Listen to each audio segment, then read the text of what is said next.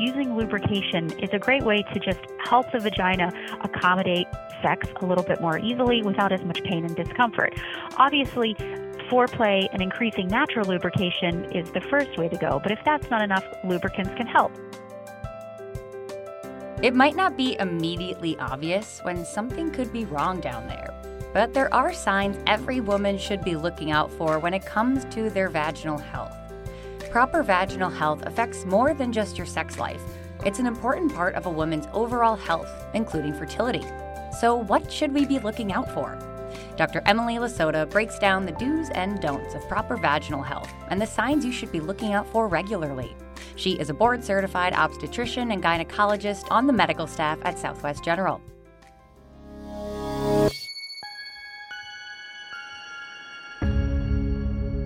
Is Southwest General Health Talk. I'm Caitlin White.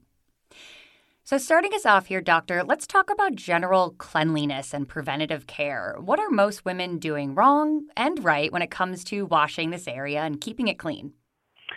So, to me, taking care of the vagina is common sense, but a lot of women think that it's a little harder than that. So I see women coming in doing really too much to their vagina, causing more problems. So I think it's important to know that the vagina is pretty much self cleaning.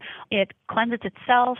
There's no need to douche. There's no need to clean inside the vagina. That's usually when people get problems. The vulva is the outside of the vagina, so it is the skin outside. And if anyone's listening to this podcast, get used to me using the word vagina and vulva a lot today. So make sure you're comfortable with that. so the vulva is the outside of the vagina. With cleaning that, Water only should be sufficient. If people feel the need to use a gentle soap, that's fine. But things that could be chemically irritating, so wipes, things that people market as feminine products, they can have chemicals that can cause irritation. Even if something is branded as all natural, we have to be careful. People can have allergies to things as all natural as peanuts. So if your vulva doesn't like it, you probably don't want to be using it, especially women with sensitive skin. We all have different types of skin. Some women's vulvas are more sensitive than other people. If you're having a problem, if you're having irritation, look at things that could be touching your vulva that could be causing irritation. Things such as simple as detergents, scented soaps, dryer sheets, lubricants that you're using during sex can cause irritation. And then we all think about well, we want the vulva, the the pubic area, we want it to feel and look a certain way. So a lot of women wax or shave. That can cause irritation or micro abrasions. If your vulva is doing fine and you're waxing and shaving, you can continue your, your regimen. But if you're getting recurrent problems, sores, pain, itching, redness, maybe you have to change up your regimen. Use a shaving cream or don't shave at all. Use clippers. Clippers, like men use on their faces, can cut the hair very close without causing those micro abrasions of the vulva. What are your recommendations for bikini line, shaving all of our pubic hair? So a matter of hygiene is personal preference. If you can, mm-hmm. if a person can shave and it doesn't cause problems, do that. I do see generational differences with older women preferring one look and style, younger women preferring something else, but it's totally unique to that individual. If waxing, if shaving is causing problems, use clippers, use a different shaving cream. You don't have to shave for someone else or do something for someone else. Don't shave when you come to your gynecologist appointment just because you think that we want it to look like that. Do it for yourself. Don't look at what other people are doing and say, I should do that. Don't look at people on social media or even friends or family. Do what's right for your vulva, your vagina. That's what's best. Now let's talk about safe sex. What are some do's and don'ts when it comes to both pregnancy and STD prevention? So, condom use is the best way that keep, people can prevent against sexually transmitted infections. Number one, keeping your vagina safe and healthy is making sure that you don't contract things like gonorrhea, chlamydia, trichomonas, which can infect the vagina, cervix, and even cause longer term problems such as pelvic inflammatory disease. So condoms can really protect against those type of infections. Now during sex, some people feel dryness. Using lubrication is a great way to just help the vagina accommodate sex a little bit more easily without as much pain and discomfort. Obviously, foreplay and increasing natural lubrication is the first way to go. But if that's not enough, lubricants can help. Lubricants, a lot of times, are marketed as quote unquote all natural. Now we have to remember even if it is a very natural lubricant, your body can have a reaction to it. One lubricant that I recommend to people that a lot of people tolerate really well is coconut oil. I tell people it's easy, you can get it at the grocery store and you don't have to be embarrassed to buy it. And even some people have it in their kitchen, so it might even be easier to get than going to the grocery store, go to your kitchen. And I think it smells and tastes pretty good without drying up or leaving a residue that a lot of over the counter lubricants do. I'd love to know more about, you know, the kinds of underwear, leggings. Is there anything we should know about fabrics or styles, some other clothing options that are better for our vaginal areas? So our tissues like to be dry and not suffocated. So a lot of fabrics that are rather tight or that hold in moisture or sweat can cause irritation to our skin and our vulva. Some people can wear them, no problems. But if you are someone that notices a lot of irritation, switch to things that are a little bit looser, a little bit more cotton based. So really, again, just listen to your body and kind of make changes to see how your body reacts and get it comfortable. Now, many doctors, other medical professionals, even just influencers are on TikTok and social media, you know, with their own kinds of products they like or ideas they have. When it comes to medical advice, especially, you know, vaginal health, sex advice, how should we treat what we see on social media? So I have patients that come in every day saying, I was going to do this or I did this because I saw it uh, from an influencer on Instagram or TikTok. Those people are most of the time not physicians and most of the time they're doing it for some kind of personal gain usually monetary gain. They're advertising for some kind of product or company. There was a recent product that was from the company that makes vagisil called omv which was basically a glitter wash that was marketed towards teens to get rid of something they called period funk.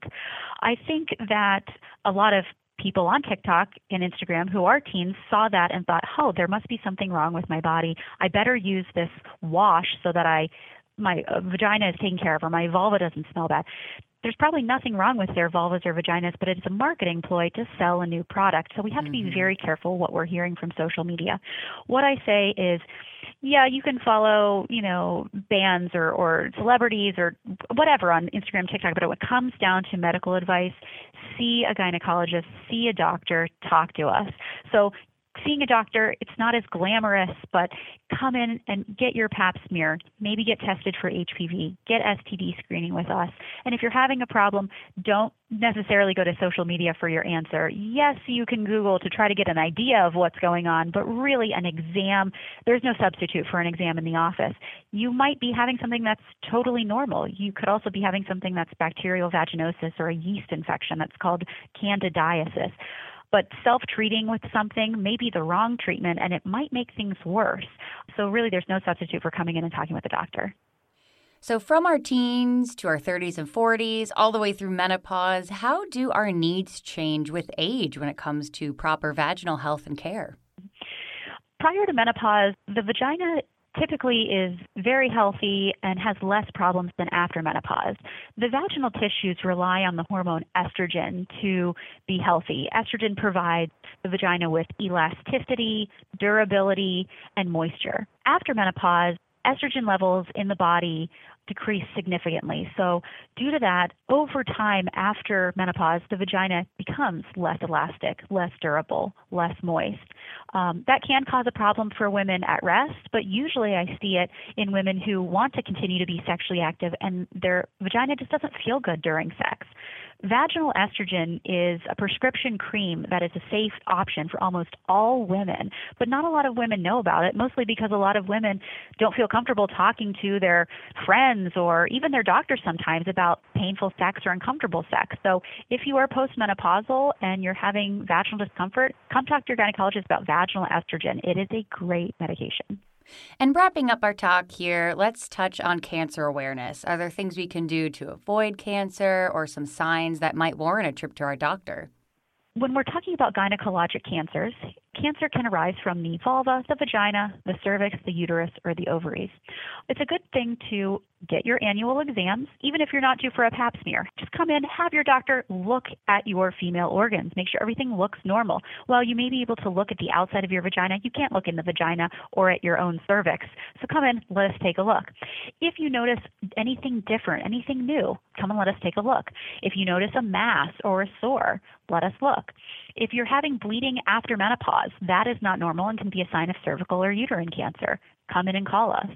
Get your regular pap smears. Pap smears can catch precancer or changes in the cervix before it gets to cancer. Cervical cancer in the United States is very low because we have preventative pap smears. And as well, HPV is a virus that you can get through sex. If you use condoms, it can prevent HPV transmission. And we have HPV vaccines that can prevent you from getting infected, even if you are exposed to HPV. So follow what your gynecologist is recommending, get annual exams, and as uncomfortable as it is, treat yourself to an ice cream or a milkshake afterwards, but come to the doctor and get your pap smear. Great. Well, Dr. Lasota, are there any other tips or myths you'd like to bust before we close out? Just overall, being healthy can improve your vaginal health. So make sure you take care of your body. Hydrate, eat a well balanced diet, maintain a healthy weight. See your primary care doctor, whether that be your OBGYN or your family practitioner. Get screened for conditions like diabetes, which can, if uncontrolled, lead to vaginal problems or yeast infections. Use common sense, don't take too much advice from social media. And if you are interested in learning more about the vagina, the vulva, and all those questions that you wanted to ask your OBGYN but were too embarrassed, there's a great book that came out recently. It's called The Vagina Bible. It's by a doctor named Jen Gunter. She's an OBGYN in Northern California. She's also awesome, so you can follow her on Twitter. So in this case, you can take some of the things she says on social media in terms of advice. But The Vagina Bible is an awesome book, so I would highly recommend it to anyone anyone out there. Wonderful. Well, Doctor, thank you so much for joining us and for sharing this important information. I know I personally learned a ton today. To learn more about women's health services at Southwest General, visit swgeneral.com or call 440 816 5050. That's 440 816 5050. This is Southwest General Health Talk. I'm Caitlin White. We'll see you next time.